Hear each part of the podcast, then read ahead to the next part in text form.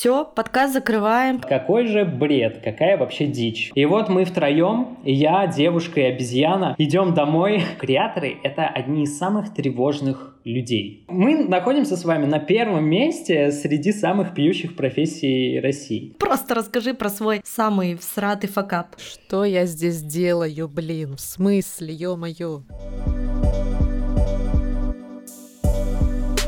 Всем привет, меня зовут Лёша, я фотограф из Екатеринбурга. А меня зовут Оля, я продюсер подкастов из Тбилиси. А я Ева, ваш гид и лучший друг в Испании. В этом подкасте мы не даем советы и никого не учим, а на своих и чужих ошибках говорим про деньги и изучаем финансовую грамотность.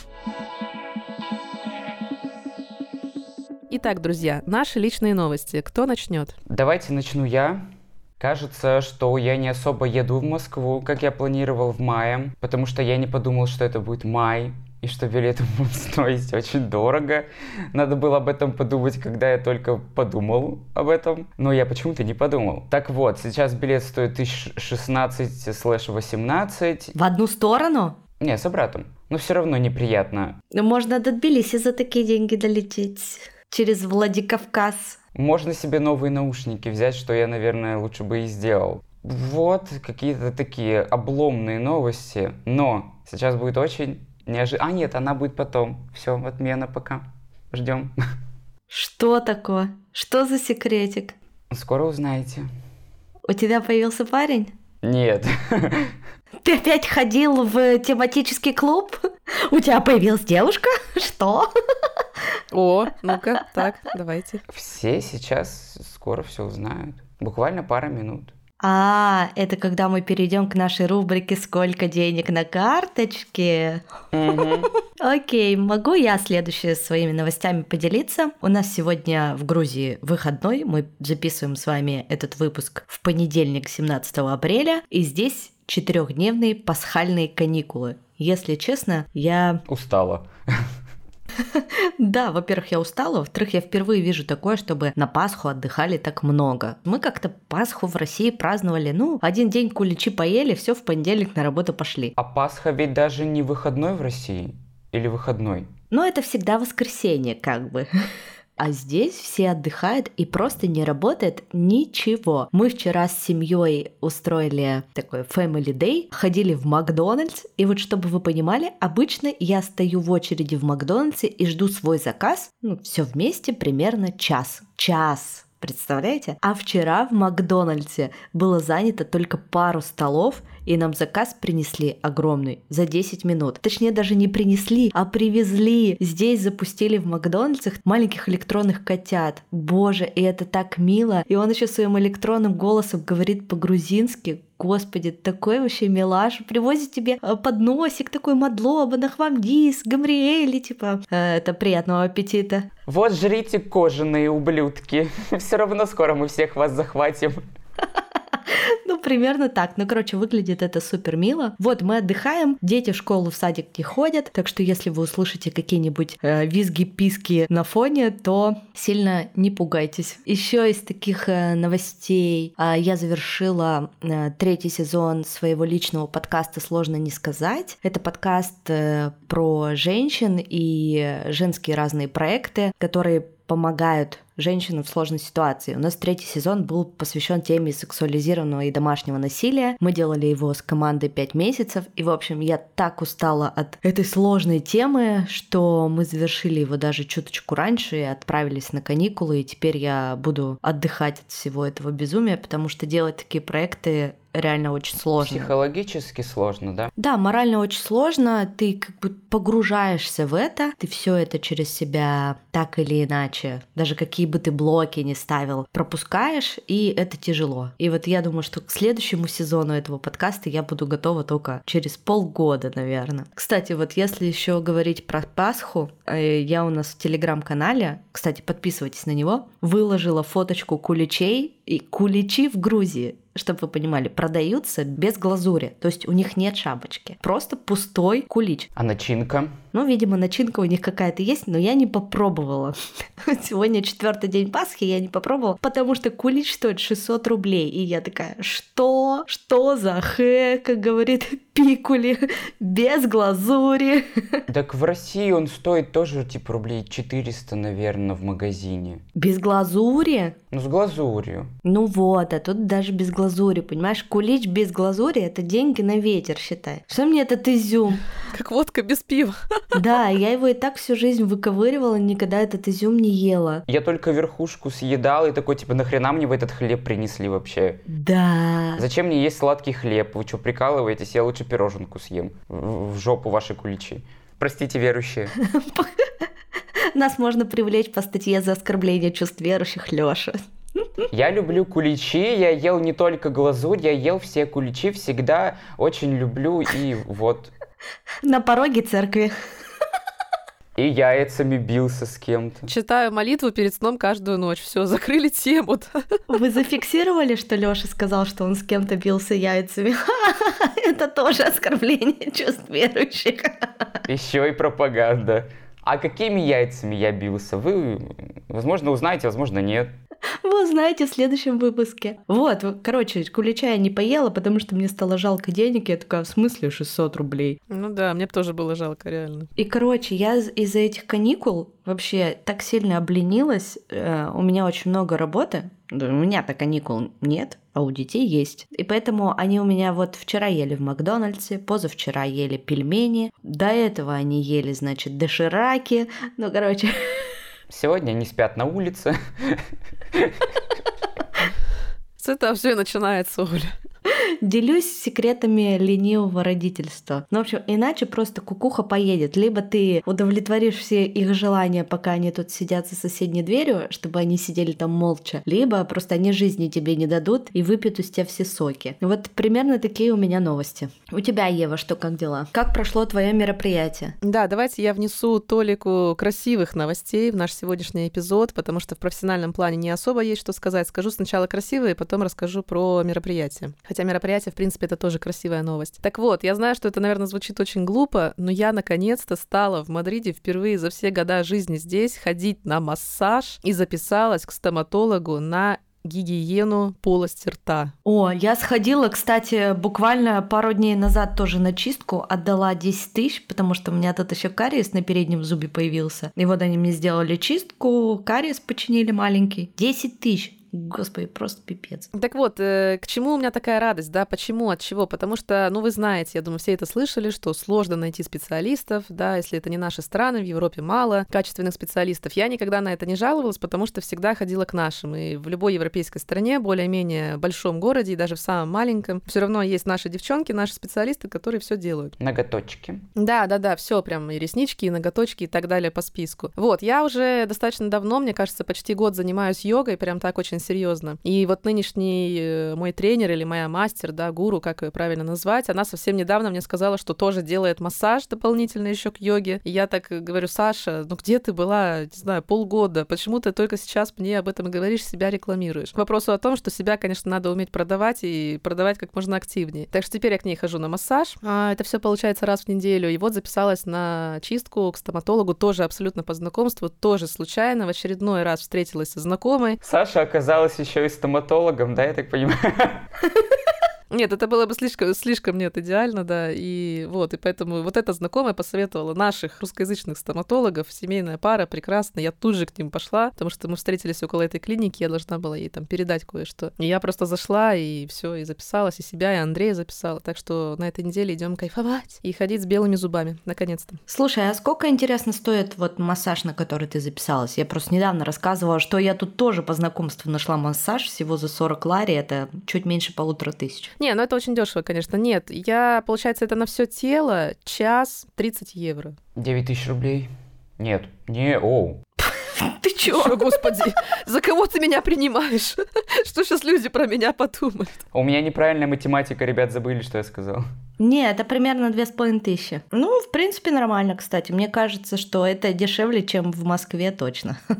Получается, вот занимаюсь йогой, могу озвучить свои цены. Я беру только частные уроки, я не хожу ни на какие групповые, потому что я считаю это абсолютно бесполезно и только э, выворачивать спину и неправильно заниматься. Надо только частно, чтобы было под контролем. Поэтому частный урок стоит 20 евро в час. Получается, я занимаюсь 2 часа в неделю, это 40, плюс 30 это массаж. А 20 это только тренер или и зал, и тренер? Нет, нет, я занимаюсь у нее дома. Она дома у себя работает, принимает, да, там у нее такое большое пространство для этого. Почему я только сейчас это все наконец-то стала искать и ходить? Еще я к косметологу записалась, чтобы вы совсем все узавидовались. Но я к этому шла три года. Три года я здесь не ходила на все это, понимаете? Поэтому... Ева, чтобы тебя не расстраивать, я тебе скажу, что к уходу за собой и к разрешению себе тратить деньги на косметолога, массаж и все такое прочее, я шла 30 лет. И мне всегда было жалко денег на себя. Я такая, ну в смысле, я лучше детям куплю какую-нибудь э, херню, но нет, я не пойду. И я очень долго со своим мышлением работала, и вот теперь я сначала деньги потрачу на себя, а потом уже на всех вас остальных. Слушайте, ну я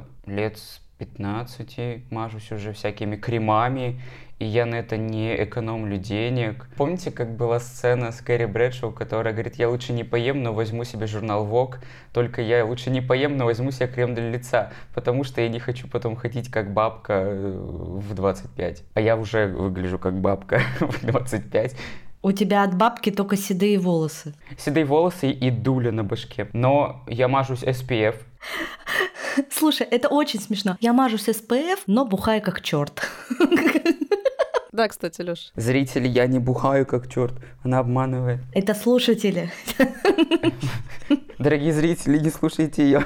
На самом деле я не пью много, я пью раз в неделю пару бокалов пива. Не знаю, много это или нет, но мне кажется, что не особо много. А еще я мажусь SPF, поэтому как бы минус на минус. Кстати, про алкоголь. Я что-то про это не говорила, но я тоже уже больше месяца не употребляю. Вот, Оля, поэтому я, в том числе, ты меня замотивировала на это, когда рассказала про кожу, что она у тебя улучшилась, изменилась. Так что думаю, надо попробовать, что я теряю. Но в Испании, ребят, это очень сложно. Вчера была Пасха, к нам пришли гости, что они принесли? Бутылку и шоколадку. Что тебе обычно приносят по какому-то поводу? Бутылку испанского вина и сладулю какую-нибудь. Ты такой просто, господи, ну неужели нет других подарков, а?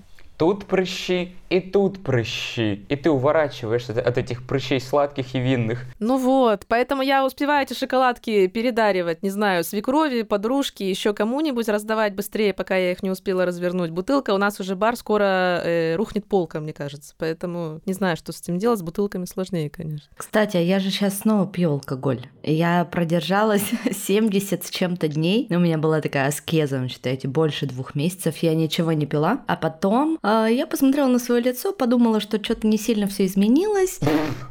А, плюс Плюс погода в Грузии просто шепчет у нас каждый день плюс 20 градусов, все цветет, пахнет, все люди сидят на летниках. И я такая, ну в смысле я буду сидеть на летнике и пить воду? И, что, как, какая-то... Я что, лохушка? Да-да-да. В смысле, я что, какая-то лохушка, да. И я стала снова пить вино. Блин, Оля, ну я же все на тебе держалась, слушай. Ты была героем. Не сотвори себе кумира, как говорится. Да, да, да. Ко мне же еще подружка приезжала на прошлой неделе, и э, мы с ней тоже под винчик болтали о мужиках, о работе, о политике, а там, знаете ли, лимонадом не обойдешься, поэтому пришлось раскупорить винчик. И сейчас ко мне еще одна подруга приезжает через пару дней, поэтому надеюсь, что к следующей записи подкаста я все-таки выйду в эфир. Будем надеяться. Но мне полегче, потому что Андрей тоже завязал, и вот мы сейчас ходим такие завязанные, встречаемся с друзьями, они такие, вы сегодня опять не будете с нами пить? Я говорю, нет, мы принесли безалкогольное пиво. А тебе это принципиально? Мне? Да. Нет, потому что я никогда не злоупотребляла этим. Но мне просто, как бы меня не устраивает, как выглядит моя кожа, в том числе, поэтому я искала косметолога уже вот так, э, вот так, вот так, вот так, вот так, и наперекосяк попробовать, что же с этим сделать и как изменить ситуацию, потому что, ну вот, кстати, ты меня спросила про женские встречи, Оля, вот как раз вот об этом тоже я говорила на, на этой встрече, признавалась. Я Ева, и я алкашка. Да не алкашка, господи, все гораздо интереснее. Я когда переехала в Испанию, обычно все, кто сюда переезжает, у них пропадают всякие всякие проблемы, в том числе с кожей, болячки, там все становится классно, все расцветают, бухают и радуются жизни. У меня случилось ровно наоборот. Когда я начала здесь жить, у меня началось страшное акне, понимаете? То есть первые 3-4 месяца я жила, я приехала, получается, в сентябре 2019 года, и вот до Нового года, пока я не слетала обратно домой в гости на Новый год, собственно, это вот были самые, наверное, страшные месяцы в моей жизни. Я такого своего лица не видела никогда. Это были просто страшные огромные красные пятна по всей нижней части лица. Признаюсь, все, теперь вы знаете про меня все, где я живу, как выглядело мое лицо, какого цвета мои трусы, я еще не сказала, но в следующий раз скажу, может быть. Слушай, но это совокупность факторов. Я вот недавно записывала, в нормально же общались эпизод про психосоматику. И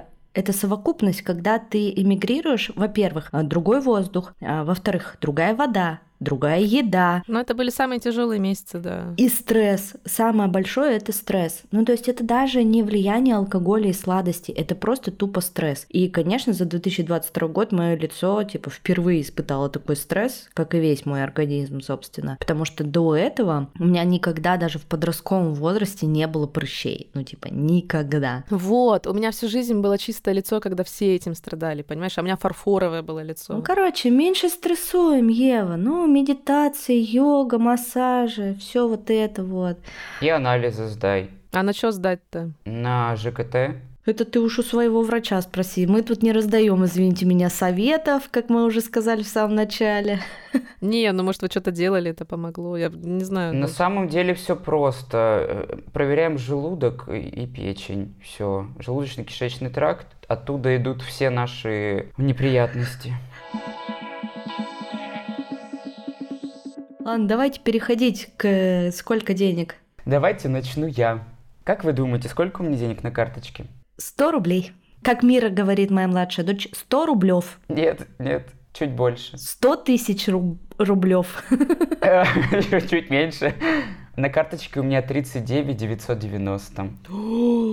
Вау, это же рекорд. Как так получилось, Лёша? Где ты их взял? Мне просто все все отправили в один момент, и чтобы вы понимали, я несколько дней уже не трачу деньги, чтобы сказать вам эту красивую цифру. Я сейчас заплачу за квартиру, за кредиты, э, и все. У меня останется тысяч пятнадцать. Слушай, так ты растешь, молодец, правда, кроме шуток. Да, спасибо. Я тут глянул один месяц, у меня было 91 тысяча. Это был февраль. Спросите меня, сколько я сейчас э, зарабатываю в месяц, я не знаю. Почему я трачу 91 тысячу в месяц, я не знаю, откуда они. В смысле, подожди, ну как такое может быть? 91 тысяча рублей, это же дохрена, это почти тысяча евро. Где ты их берешь? Это тот уровень, на который я хочу выйти, это 100 тысяч рублей почти. Заметил ли я их? Нет. Я посмотрел траты, там, ну, я в Питере был, кафешка, кафешка, кафешка, кафешка, тут что-то там, пу-пу-пу, пу-пу-пу. И Че, ребят, получается, я нормально начал зарабатывать денег, что ли, получается? Получается, да. Все, Лёша официально обеспеченный человек. Все, подкаст закрываем, получается, все. Я сидел как чмошник постоянно. Оля, у меня там 300 тысяч на карте. Олеся, у меня там столько-то миллионов э, в кубышке. И я сижу, у меня 150 рублей. Кстати, у меня никогда не было 300 тысяч на карте. Чего ты тут сочиняешь? Ну, я припизну. Ну, чуть-чуть. У меня, кстати, сегодня 268 лари на карточке. Это 8 900 примерно. Я вас не сделаю, потому что получается у Лёши больше. У меня 171 евро, это 15 400 рублей. Наконец-то я выиграл, так вам и надо. Даже не обижусь, слушай, молодец, выиграл, да. На следующей неделе сколько у тебя, Лёш, денег на карточке? Ну, тысячи три, наверное. А что потратил? Кафешка, кафешка, кафешка. Какой-то бит уже получается. Кафешка, кафешка, кафешка. Тум-тум. Это гимн моей жизни, ребята. Смех смехом, но, э, дорогие наши слушатели, 25 апреля уже совсем скоро, и в 7 часов по Москве мы ждем вас на открытую онлайн запись вместе с нами. Вы увидите, как этот подкаст записывается изнутри, сможете с нами пообщаться, задать вопросы. А если вам понравится наша компания, то после записи вы сможете отправить нам любой донат. Например, мне на чашечку кофе, или Еве на массаж, или Лёше на пиво. Да, или Лёш в копилочку. Поэтому у нас уже зарегистрировано больше 20 человек. Представляете, как много нас будет людей во время записи? Офигенно. И ссылка для регистрации будет в описании к этому выпуску. Обязательно проходите, регистрируйтесь и услышимся, увидимся 25 апреля. Ну что, переходим к нашему гостю и к сегодняшней теме. Друзья, сегодня мы хотим поговорить про креатив и креативность. Как развивать креативное мышление, где искать вдохновение, кто такие креативные продюсеры и вообще кому они нужны. В гостях у нас Никита Кригер, креативный продюсер. Он запускал Spotify в России, школу беззаботного родительства Haggis и Skillbox. Работал с S7, Даноном, Ситилинком и выиграл рекламный Оскар, даже целых два, который называется Эфи. А что такое рекламный Оскар, мы сейчас с вами и узнаем. Да, Никит, привет. Привет. Привет, привет. Ну что, мы сегодня тебе зададим, как ты понял, уже тысячу вопросов про креатив и креативность, потому что мы все, и Ева, и Лёша, и я, занимаемся и работаем в творческих профессиях, и, наверное, креатив — это то, в чем всегда случается какой-то затык. То есть ты как бы круто работаешь, классно делаешь свое дело, но потом ты понимаешь, что ты либо как все, и тебе нужно чем-то отличаться, как-то э, зацепить людей и найти каких-то новых клиентов, так и, мне кажется, креатив очень связан с вдохновением. Да, да, конечно. Ну и тем более я вас как никто другой понимаю, потому что сталкиваюсь точно с такими же проблемами. А, мы начали с рекламного Оскара. Эйфи, премия, насколько я знаю, да? Расскажи, как это было, как ты ее получил, за что? Слушай, я ее получил за как раз-таки школу от Хагиса и скиллбокса с Федором Катасоновым. Мы рожали ее практически 9 месяцев. Это были ковидные времена, это был 20 год. И как раз пришла в голову идея сделать какой-то такой социальный бесплатный проект, который бы помогал молодым родителям как бы рожать детей. То есть мы именно помогали на этапе, знаешь, именно зачатия, на этапе подготовить молодую пару к тому, чтобы у них появился ребенок. И мы хотели сделать эту школу бесплатным, так и получилось, потому что за все платил Хагис. Наша цель была именно придумать э, саму концепцию, придумать начинку, как это будет выглядеть. И э, Хагис хотел с кем-то коллаборироваться, то есть сделать это на базисе какой-то образовательной платформы. У нас было несколько вариантов, но они захотели именно сотрудничать со Skillbox, поэтому дальше мы стали придумывать, а как это выглядеть, какие выпуски там будут, в каком виде, как вообще школа будет называться. Э, знаешь, сначала мы думали, может быть, это будет секс, наркотики, патенол, может быть, это будет там дьявол носит хагис, может быть, еще как-нибудь. Ну, в общем, было куча разных вариантов. Дьявол носит хагис, мне нравится. Да, да, было и такое. У меня, знаешь, у меня есть целый список э, самых вообще всратых, э, невероятных названий для этой школы. Э, жаль, сейчас не освежил в памяти, но это такие самые яркие названия, которые я вспомнил. Вот, но остановились на школе беззаботного родительства. Рабочее название было «Школа мам». Велась долгая достаточно подготовительная работа, когда нужно было придумать именно сам концепт, придумать, о чем будет эта школа, какие там будут выпуски, какие будут врачи задействованы, ну и чтобы это как-то было интересно все. И потом в течение двух недель летом в масках и в перчатках, когда Собянин запретил выходить там в парки, и когда действовали жесткие лютые ограничения, мы сидели на съемочной площадке. Я очень ждал момента, когда будут обеды, потому что это было такое супер развлечение для меня, когда приносили еду, вот, и можно было сидеть за таким как будто диджейским пультом, пультом режиссера, смотреть, как ведутся съемки, поправлять э, подгузники на фоне, в шкафчике, которые были. Их нужно было менять, потому что в зависимости от того, какой врач выступает, такая пачка там и меняется. Ну и как бы создавать определенную атмосферу, общаться со всеми. На съемочной площадке была жена Федора Катасонова, Ксения Чудинова.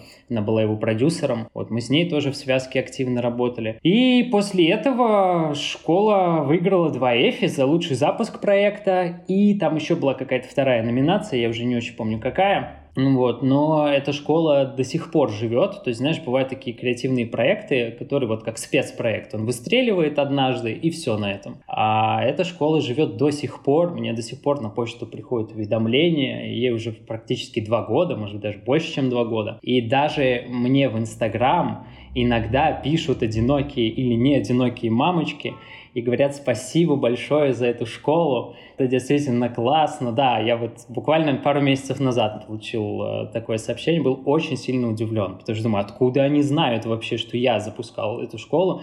А потом думаю, господи, у меня же в Инстаграме об этом написано. Я обожаю Федю Катасонова, его офигенная книга, если вдруг нас слушают молодые родители, книга называется «Федиатрия», и сейчас мы общаемся с Федей, чтобы позвать его в мой подкаст «Нормально же общались» гостем, потому что я его прям очень люблю, он мне очень нравится. Я его слушала в других подкастах. В общем, он офигенный чувак.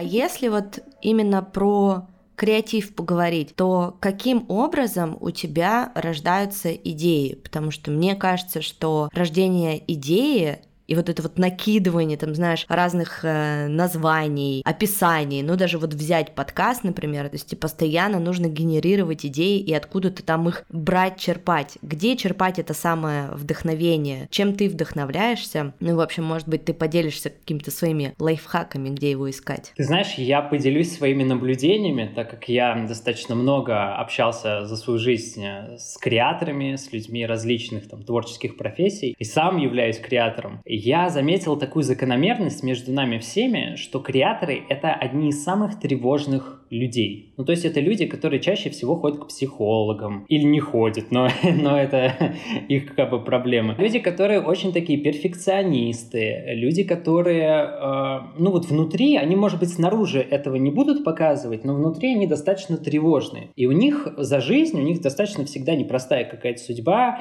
непростой какой-то путь, у них, они испытали много стресса. И это и понятно, потому что обычно наш мозг, он работает так, что когда у нас есть какой-то стресс или микростресс, мы выходим да, из своей зоны комфорта, и вот на это ощущение у нас приходят какие-то абсолютно новые мысли. Мы как бы нервничаем, но при этом нас посещают какие-то озарения. Мы, например, видели там только два варианта пути, а когда мы попадаем в какой-то стресс, мы видим 10 вариантов путей, пытаемся что-то делать, да, и у нас как бы что-то да получается из этого. И поэтому я понял, что самый большой двигатель креатива, к сожалению, это стресс. Потому что когда тебе дают, например, какой-то дедлайн и говорят, тебе нужно придумать идею там за пару часов, все, нужно срочно придумать. Или когда к тебе приходит какой-нибудь S7, там, я не знаю, или CityLink, или какой-то крутой клиент, а ты и так уставший, и ты понимаешь, что, блин, мне нужно положить этот кейс там в портфолио, я хотел бы с ними поработать, плюс я не хотел бы заморать свою репутацию. Ты как бы все равно так или иначе попадаешь в какую-то такую атмосферу стресса, где тебе нужно креативить и что-то придумывать. Но на самом деле Почему среди креаторов так много людей, которые выгорают? Почему э, быть креатором несколько лет подряд это трудно и очень тяжело? Потому что, да, обычно там люди там год работают, два работают, три, потом все равно они уходят в какую-то около креаторскую сферу, потому что они не могут 24 на 7 постоянно придумывать идеи, постоянно фонтанировать идеями. Потому что они как бы свой мозг приучают к тому, что креатив — это стресс. Нужно постоянно придумывать на каком-то стрессе, на каких-то рамках. Но недавно я понял, что стресс — это достаточно такая, знаешь, я это и раньше знал, что это деструктивная штука, но на самом деле придумывать можно и состояние и расслабленности в том числе. И здесь очень часто люди путают понятия и думают, что, ну, наверное, нужно пойти помедитировать, или нужно пойти там покурить, или нужно пойти на массаж, и к тебе придет вдохновение, да, и к тебе точно придут какие-то идеи. О, это мое, это мое, это я так делаю. И к тебе реально приходят идеи? Да, отвечаю. Ну, типа, в Грузии вообще-то легализовано все, все. И поэтому я тут хожу на массаж, курю и много гуляю, вдохновляюсь. Вот так и рождаются подкасты. Именно. Здравствуйте. Именно про всякие запрещенные вещества. А как же вот этот вечно бухающий наш стереотипный художник? Они есть? Ты знаешь, они есть, но я не думаю, что они пользуются большим успехом, и, скорее всего, э, эти бухающие художники — это единицы. Это уже старая школа, да, какая-то? Да, да, это единицы, на самом деле, если они действительно становятся там успешными, их идеи классные. Я тут, на самом деле, сделал небольшой research, я посмотрел топ-5 самых пьющих профессий России. На пятом месте это сантехники, строители, грузчики. На четвертом это медики. На третьем это полицейские и военные. На втором это госслужащие, как это немного неожиданно звучит. А на первом? Это креаторы, это люди каких-то творческих профессий. Но это не только креаторы, это еще и музыканты, актеры, художники. Ну и креаторы в том числе. Подкастеры. Подкастеры, да, да, точно. Вот, поэтому мы находимся с вами на первом месте среди самых пьющих профессий России. Но, когда ты куришь, или когда ты пьешь, или когда ты находишься вот в таком измененном состоянии, правда, мозг расслабляется, у тебя по-другому начинают работать там, да, новые нейронные связи, ты как бы по-другому начинаешь мыслить, и к тебе действительно приходят в голову идеи. Было бы круто их там записывать себе в блокнотик. Но когда ты выходишь из этого состояния, я сейчас говорю, например, про состояние там или состояние алкоголя, ты все равно э, в другом обычном состоянии смотришь на эти идеи и думаешь, боже, какая хрень. Тогда мне казалось, что это супер гениально, что это все должны точно купить, что это точно должно просто получить 2 эфи. Но когда вот этот вот шлейф, э, вот этот вот проходит, да, ты понимаешь, что э, это был просто какой-то бред. Поэтому это абсолютно нересурсное состояние, и в таком состоянии, к сожалению, нельзя придумать идею, которая будет прям правильно воспринято людьми, которые не находятся в этом состоянии. Если бы мы жили в мире, где все были бы бухие, тогда, конечно, тогда я думаю, что э, это был бы действительно такой лайфхак, и можно было бы легко креативить идеи. Но на самом деле я считаю, что это в какой-то степени даже не профессионализм, потому что настоящий креатор должен придумать идею без каких-либо подручных средств. И это, естественно, тренировка. И вот ты говоришь, что меня вдохновляет. Меня может вдохновлять все, что угодно. Но конкретно меня вдохновляет путешествие. Вот я прям кайфую, когда путешествую. Да? Меня вдохновляют люди. Меня вдохновляют какие-то истории которые я слышу, меня вдохновляет знакомство. Вдохновить может авокадо, которое я режу каждое утро, там, я не знаю, вдохновить может мой балкон, вдохновить может там моя арендная плата на квартиры в Тбилиси. Все, что угодно может тебя вдохновлять, по факту. Меня вдохновляет, когда моя косточка авокадо прорастает, и из нее появляется дерево, и я такая, какая красота! Как я вдохновлена! А у меня авокадо все вздыхают почему-то. У меня, видимо, не та энергетика. Ну, а вот если вернуться про генерацию идей, мне они очень часто приходят э, перед сном. Вот я лежу обычно час, засыпаю, думаю, и главное в этот момент успеть все записать, что там тебе в голову пришло, чтобы на утро не забыть. У вас так бывает? Да, я раньше так стихи писала очень часто. Засыпаешь, уже проваливаешься, уже лень вставать, и вот оно влетело тебе в голову, думаешь, да ее мать. Надо вставать, идти за телефоном, да. Поэтому надо телефон под подушкой держать. У меня обычно, когда я ложусь спать, я такой типа, фух, слава богу, не надо ничего придумывать. Какое счастье. Я хочу отдохнуть от того, чтобы постоянно придумать. Потому что ты придумываешь, ну представь, каждый день, да, и у меня часы для придумывания обычно это утреннее время. Я утром хорошо соображаю и днем. Вечером, честно говоря, я уже не хочу ничего придумывать, я хочу просто отдохнуть. Раньше, когда я только начинал свой путь креатора, наверное, так и было. Я работал по выходным, я думал о проектах по вечерам, я думал о них в душе, я думал, пока засыпаю, пока наволочку надеваю, пока иду в магазин, пока э, кассирша пробивает, я не знаю, мой сыр. Я везде постоянно думал об идеях. Но потом я понял, что это очень плохо. Это очень сильно выматывает, и нужно уметь разграничивать. Нужно просто переключаться, и просто бам, и все, как бы наступает вечер, я стараюсь не думать об идеях и стараюсь ничего не придумывать.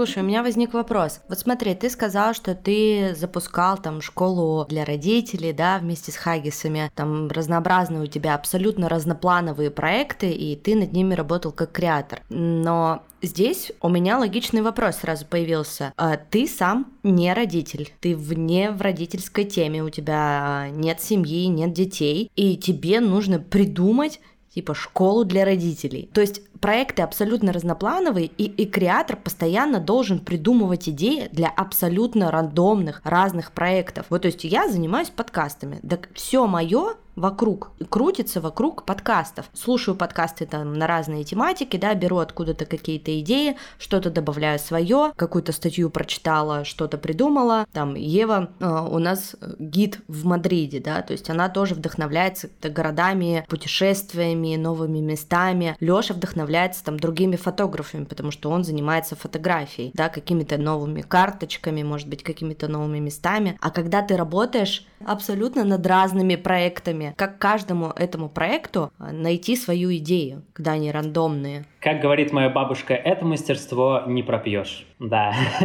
Ты знаешь, но когда я только-только начинал, то все-таки есть большая разница между тем, когда ты начинаешь путь креатора, да, и только встаешь на эту дорожку, и э, тем, когда уже прошло там несколько лет, когда прошел какой-то пул, и ты автоматизировал в своей голове какие-то вещи, и ты это уже делаешь на автомате. Так вот, когда я только-только начинал, я этим больше занимался, сейчас в меньшей степени, но тоже этим занимаюсь. Это называется анализирование целевой аудитории. Я провожу интервью, я провожу каздевы, я общаюсь с людьми, я погружаюсь в их проблемы, я пытаюсь понять, чем живут родители, какие э, у них проблемы, почему они не могут там забеременеть, а, о каких там вопросах они думают, там, например, о том, а как заниматься сексом во время беременности, а можно ли, а, там, а как это делается, и так далее. Ну, то есть ты погружаешься, ты задаешь вопросы, ты примеряешь это на себя, ты проживаешь это как актер, ну, грубо говоря, который, ему нужно сыграть какую-нибудь актрису, он берет, надевает платье, гримируется, стоит перед зеркалом и как бы в образ входит, да? Но вот когда к тебе приходит какой-то клиент, пер S7, ты все равно, ну, хоть я и пользовался, да, э, самолетами этой авиакомпании, но ты так или иначе, ты думаешь, ага, а кто потребитель? Путешественник. А сколько ему лет? А почему он выбирает именно эту компанию? Какие у него есть инсайты, какие у него есть потребности во время перелета? А что он хочет? Например, какие у него есть хобби помимо путешествий? Чем он живет? Заходишь, э, не знаю, вот как обычно девочки там устраивают охоту если активировалась там ли бывшая у твоего парня, вот так же ты заходишь в аккаунты брендов и начинаешь ресерчить их подписчиков, да, и смотреть, а кто эти люди? О, Володя из Кемерово, вот с такой воблой стоит и с большой удочкой. Ага, значит, он любит рыбалку. А что еще любит Володя из Кемерово? Ну и дальше делаешь какую-то подборку. Неплохо, если, например, ты работаешь как креатор от агентства, в твоем агентстве всегда есть стратег, который делает это за тебя. Тем самым он немножечко, ты ему делегируешь задачи, и он тебя разгружает. Ты можешь просто только придумывать. А он тебе уже в клюве приносит готовую информацию о аудитории и о том, чем дышит э, бренд, какой у него tone of voice, какие у него ценности, какая миссия. Когда у тебя есть вся эта информация, для того, чтобы ее изучить, у тебя уходит несколько часов или, допустим, день, потом ты уже придумываешь идеи. Поэтому да, вот так ты погружаешься. А если вернуться вот к тем большим компаниям, про которые ты нам э, говорил, есть ли у тебя в твоей карьере самый такой яркий обсер? Когда все идет вообще не так, как ты хотел, компании ничего не нравится, вы это все дело выпускаете, и это провал. Вот прям самый такой жирный.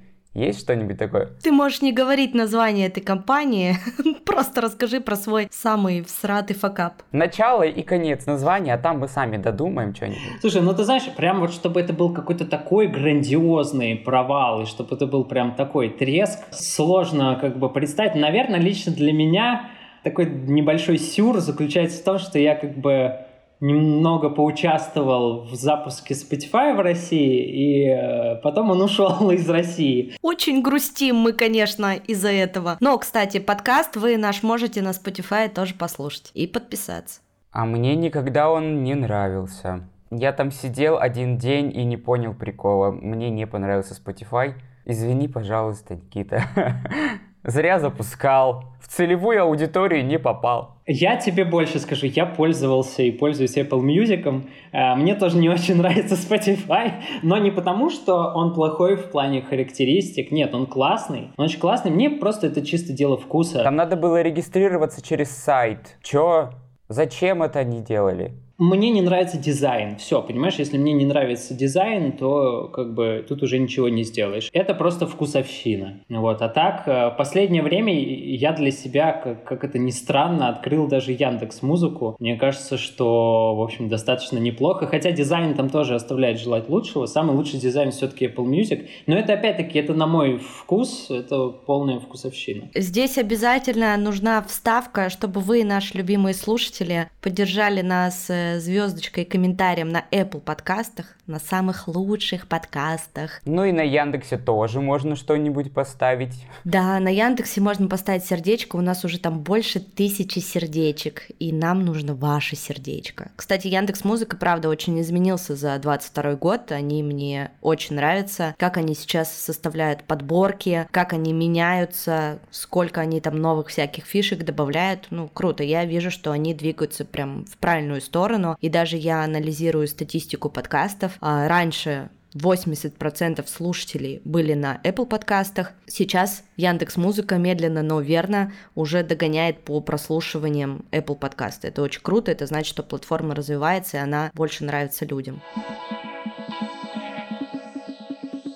Слушай, а если поговорить про Инстаграм? Вот сейчас очень многие люди, кто-то впервые для себя открывает Инстаграм и решает, что вот хочу развиваться, да, хочу там свой личный бренд развивать в Инстаграме, но блогов тысячи, миллионы, пруд пруди их. Как выделиться в Инстаграме среди всего этого многообразия? Да, есть ли какие-нибудь фишки, которые можем взять мы, например, с ребятами или наши слушатели, чтобы наши блоги в Инстаграме заиграли новыми красками? Я все никак не могу за тысячу перевалить. Заразы. Блин, ну пипец, подпишитесь уже на Лёшу, он уже два года не может до тысячи доползти.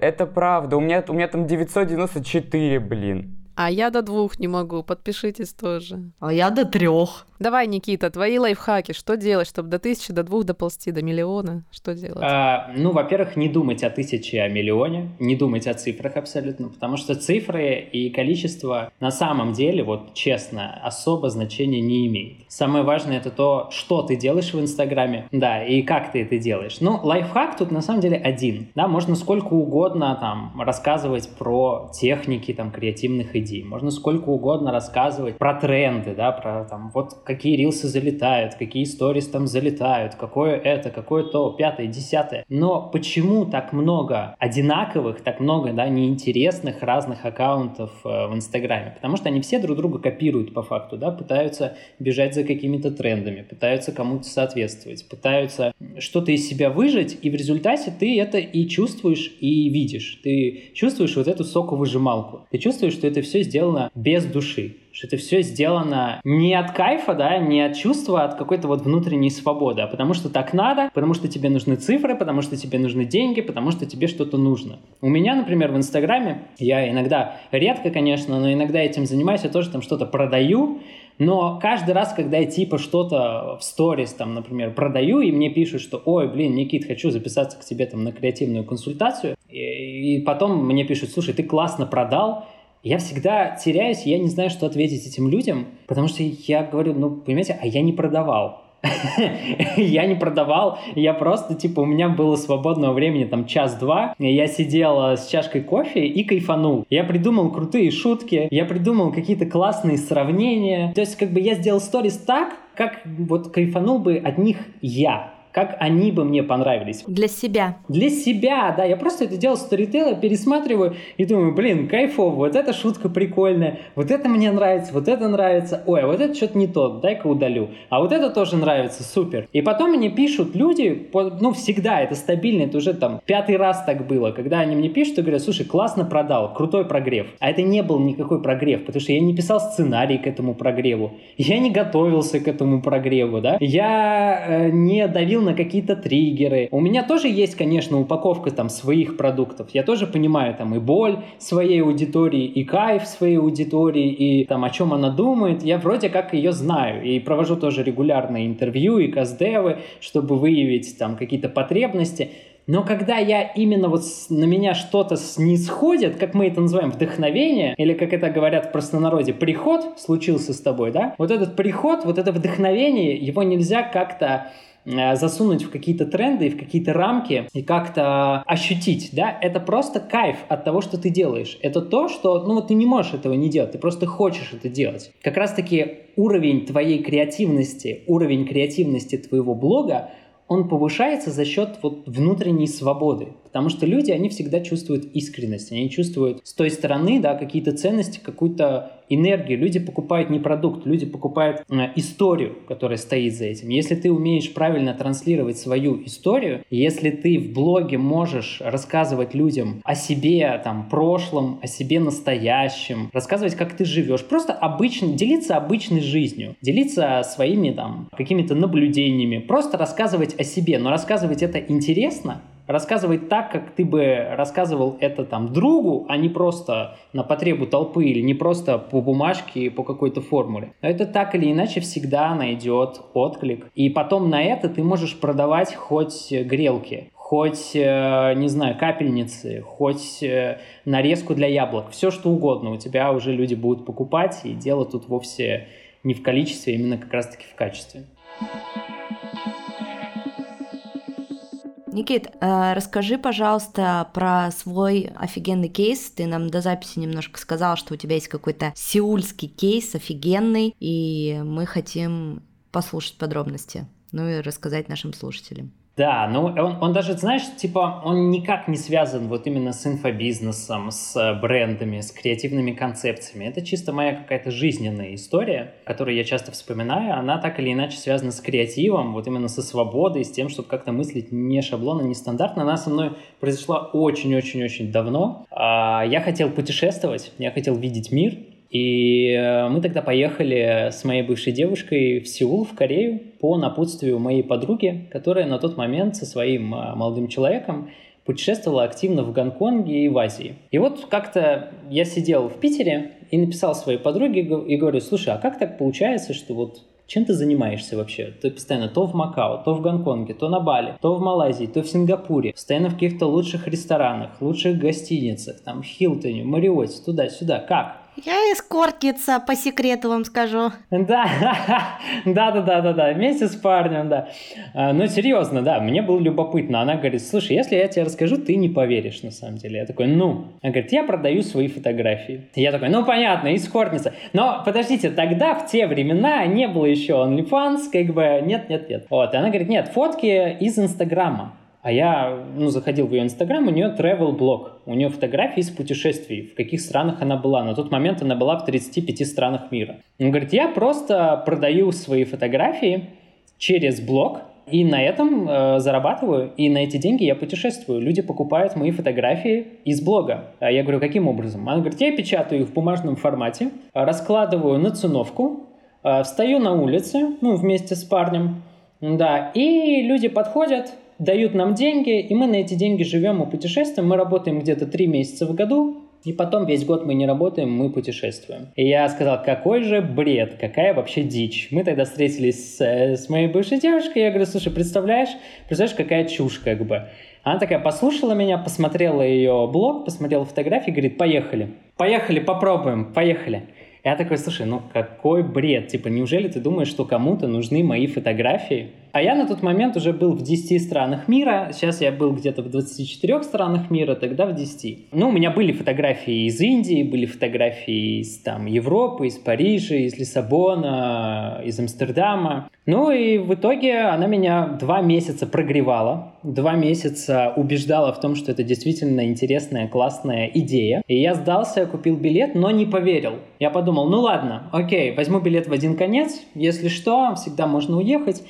Понятное дело, мы просто попробуем ради прикола, мы просто пошутим. У нас, естественно, ничего не получится, никто не купит, мы уедем обратно. Я снял жилье на две недели, купил билет в один конец. Мы распечатали 200 моих фотографий в Санкт-Петербурге, Петербурге, такая пачечка. Я нашел картонку заранее, Хотя, казалось бы, зачем, да, картонка есть и в Сеуле, но мне как-то было легче ее найти в Питере. А, взял фломастеры, короче, все, мы подготовились и приехали туда. Три дня мы просто кайфовали, гуляли по Сеулу, ходили, смотрели дворцы, смотрели город, а, поднимались в небоскребы, башни Намсан и так далее, пробовали кимчи. И на четвертый день X, когда нужно было все-таки начать и попробовать, Мы приехали на ту локацию, которую скинула мне моя подруга, и говорит, что ну вот здесь вот было бы классно вам встать. Мы туда приехали, и я из жутко испугался. Я типа дал заднюю и сказал, нет, слушай, давай все-таки не будем, давай все-таки просто отдохнем, э, хватит заниматься бредом, э, может быть, все-таки не будем. На что спасибо, конечно, моей девушке, которая сказала, так, все, ладно, давай, доставай фотки, открывай рюкзак. Мы разложили фотографии, их, конечно же, сразу сдуло ветром за 5 секунд.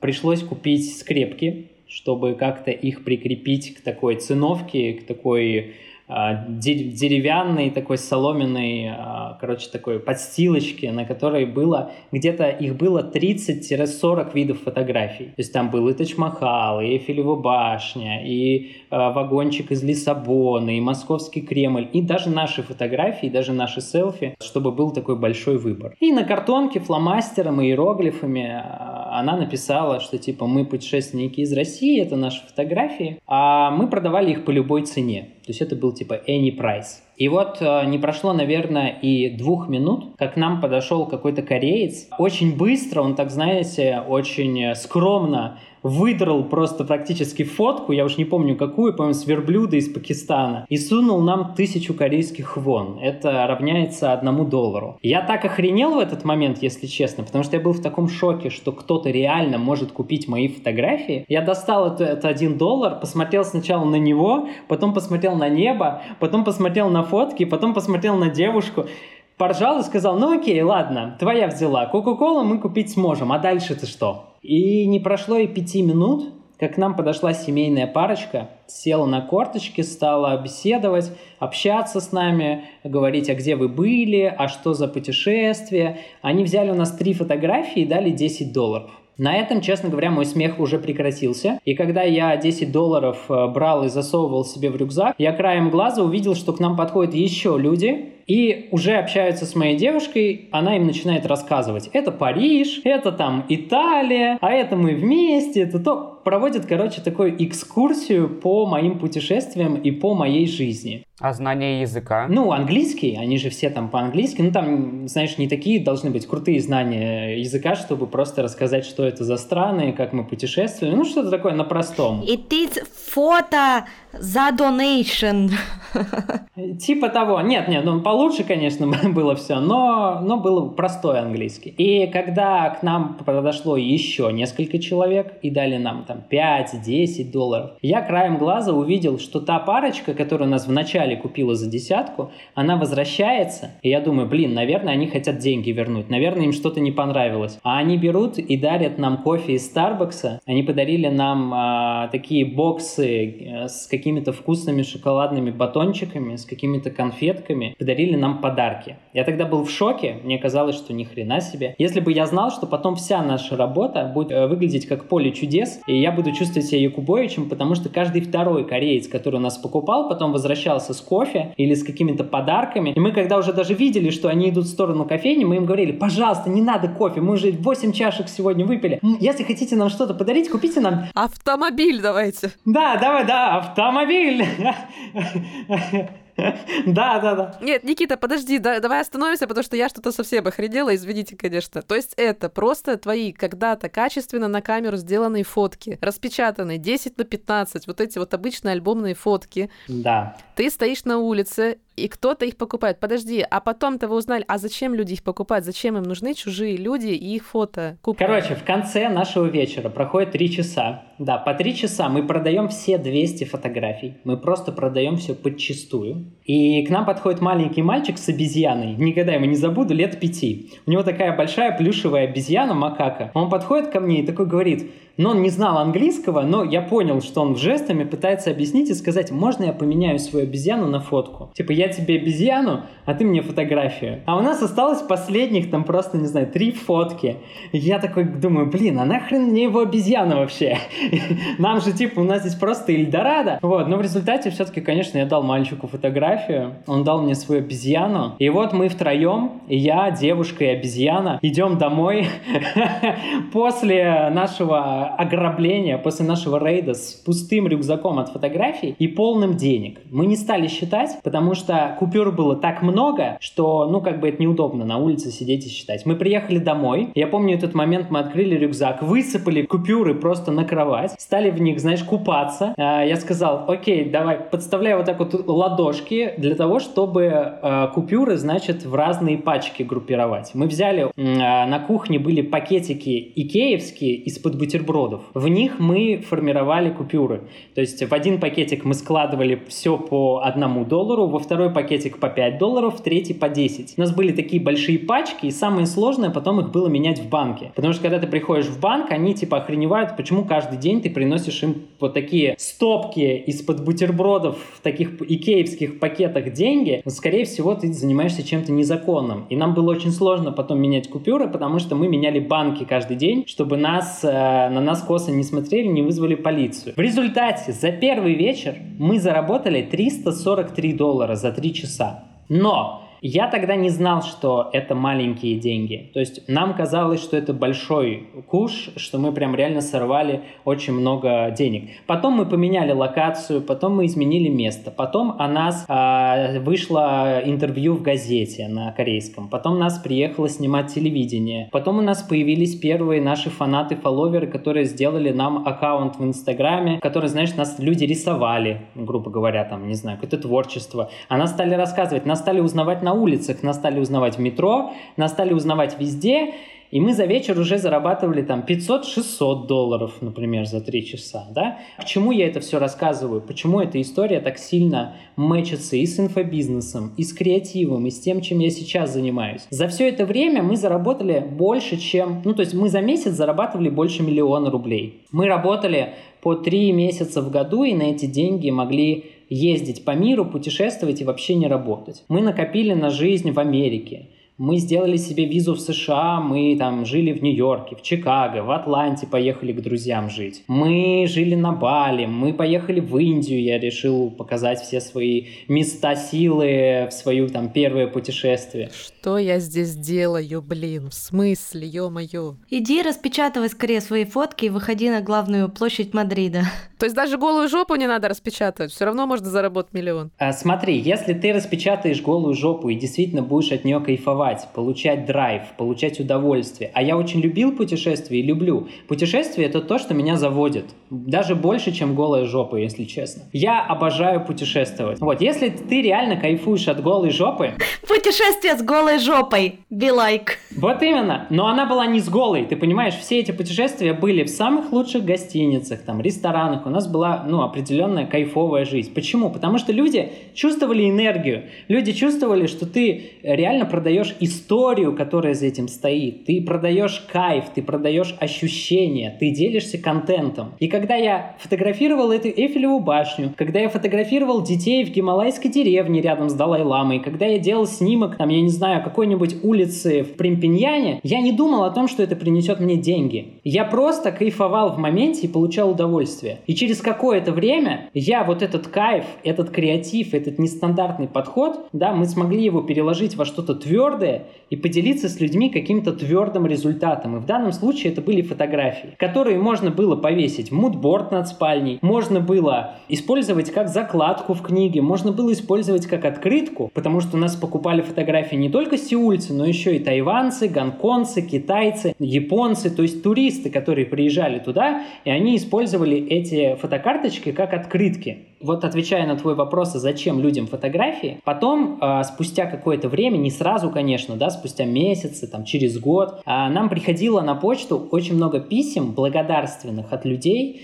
где они говорили, вы знаете, я проходил, у меня было говняное настроение, на меня накричал начальник, я уже хотел повеситься, увидел вас, купил фотку с Эйфелевой башни и на следующий год поехал в Париж. Или, например, вы знаете, я никогда не путешествовал, а вы меня так вдохновили, вы мне показали, что для того, чтобы увидеть весь мир, достаточно просто приехать в незнакомую страну и начать продавать свои фотки. Ваша история так вдохновила меня, что я написал даже об этом песню. И это там сказал какой-то корейский музыкант. Нас приглашали на концерты, вот реально на, на, в концертные залы к музыкантам. А нам один очень известный фотограф в Сеуле, который, у которого какие-то свои выставки были, подарил свою книгу, огромную такую толстенную книгу со своими фотоработами. Мы познакомились с огромным количеством творческих, классных, свободных, интересных, драйвовых людей. И все это благодаря тому, что однажды мы проявили смелость, мы перешагнули через свои стереотипы, что продавать на улице это как-то тупо, что кто купит мои фотографии, а кому это вообще надо, а что это за чушь.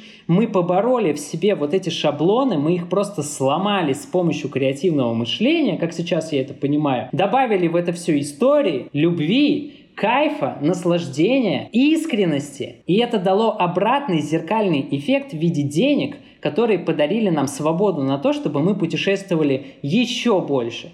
И чтобы мы помогали людям благодаря этому продукту, потому что эти фотографии вдохновляли людей. И вообще любой креатив, он нужен для того, чтобы вдохновить, а не продать. И, к сожалению, большинство людей этого не понимают. Потому что продажи будут только тогда, когда ты сможешь вдохновить человека, когда ты можешь зацепить его, вызвать у него эмоцию. Креатив, он про эмоцию, да? И я, как креатор, работаю с эмоциональной частью. И для того, чтобы вызвать эмоцию другого человека, она должна идти от того, что ты любишь, от искренности, от какой-то твоей фишки, от смелости и какого-то нестандартного подхода. Вот этим я и занимаюсь на своей работе с брендами и с клиентами, с блогерами, с экспертами, которые ко мне обращаются. Чума, господи, как дальше жить-то? Что-то я прям это вдохновилась, блин. Да, у меня вчера была эта женская встреча. Я сначала сидела никакая, потому что я легла в час ночи, встала сейчас за... на запись подкаста, ну что-то я сейчас прямо жила, думаю, блин, а. Блин, у меня реально сейчас жизнь разделилась на до и после. Такое классное ощущение. Охуенная история, прикольно.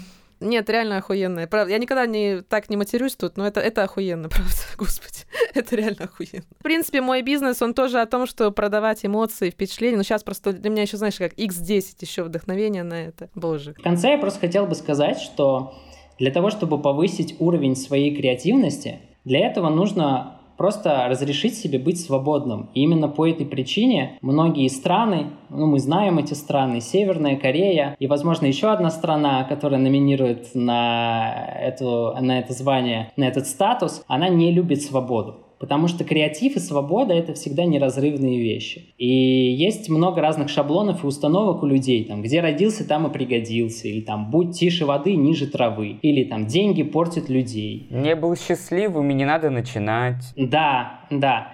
Поэтому я просто хочу пожелать нашим дорогим слушателям рвать, начать просто с малого, да, не, не идти там, не знаю, в креаторы, да, а просто хотя бы начать разрывать шаблоны по чуть-чуть, по слегка, по крупицам, по каждому маленькому шажочку. И вот э, чем больше шаблонов вы сможете в своей голове разорвать, чем больше вы станете внутри свободнее, тем это больше э, приблизит вас к уровню креативности и сможет помочь выйти за рамки обычного. Там, где свобода, там классно. Я-то уж точно знаю. Тут я бы хотела своей тоже немножко в конце личной истории поделиться. И когда я поняла, что моя самая главная ценность в жизни — это свобода, и я тоже говорила об этом уже не раз, мне кажется, в этом подкасте, а, моя жизнь очень круто изменилась. Все алгоритмы стали работать абсолютно по-другому. Когда просто ты понимаешь, что, ну, блин, свобода передвижения, свобода слова, свобода действия — это то, что для меня супер важно. Таким образом, и я в Грузии оказалась, таким образом, мне кажется, развивались и развиваются мои подкасты, и в том числе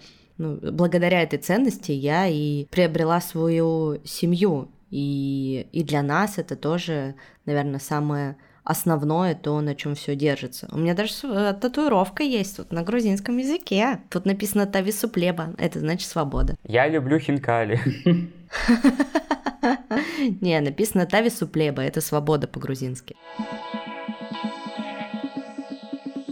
Ну что, заканчиваем наш выпуск, ребята. Спасибо, Никит, большое. Было гипер интересно. И нашим слушателям я желаю креатива, свободы, самовыражения, свободы мысли, свободы слова. И тогда точно к вам придет то самое вдохновение, те самые идеи, и вы сможете реализоваться так, как вам хочется, и стать счастливым. Аминь. Аминь. Я в этом почти уверен. Никита, спасибо огромное. Очень круто. Спасибо вам. Было очень круто посидеть с вами в гостях. Фантастично, прям вдохновение зашкаливает. Спасибо тебе, что нашел время поделиться таким своим жизненным опытом с нами. Спасибо вам. Спасибо, правда. Ну и напоминаем, что у нас есть Телеграм, Можете там подписаться, смотреть наши мемы, смотреть наши истории. Очень много полезной информации. Также подписывайтесь и ставьте оценки на Яндекс Музыке, на Apple подкастах. И вообще там, где вы нас слушаете, не забывайте, что приятные слова для креатора — это очень важно, потому что мотивация в работе — это самое главное. Ну и спасибо, что послушали этот выпуск. С вами был подкаст «Сколько денег на карточке?». Всем спасибо. Всем пока. Услышимся через неделю. Всем пока. Пока. Пока.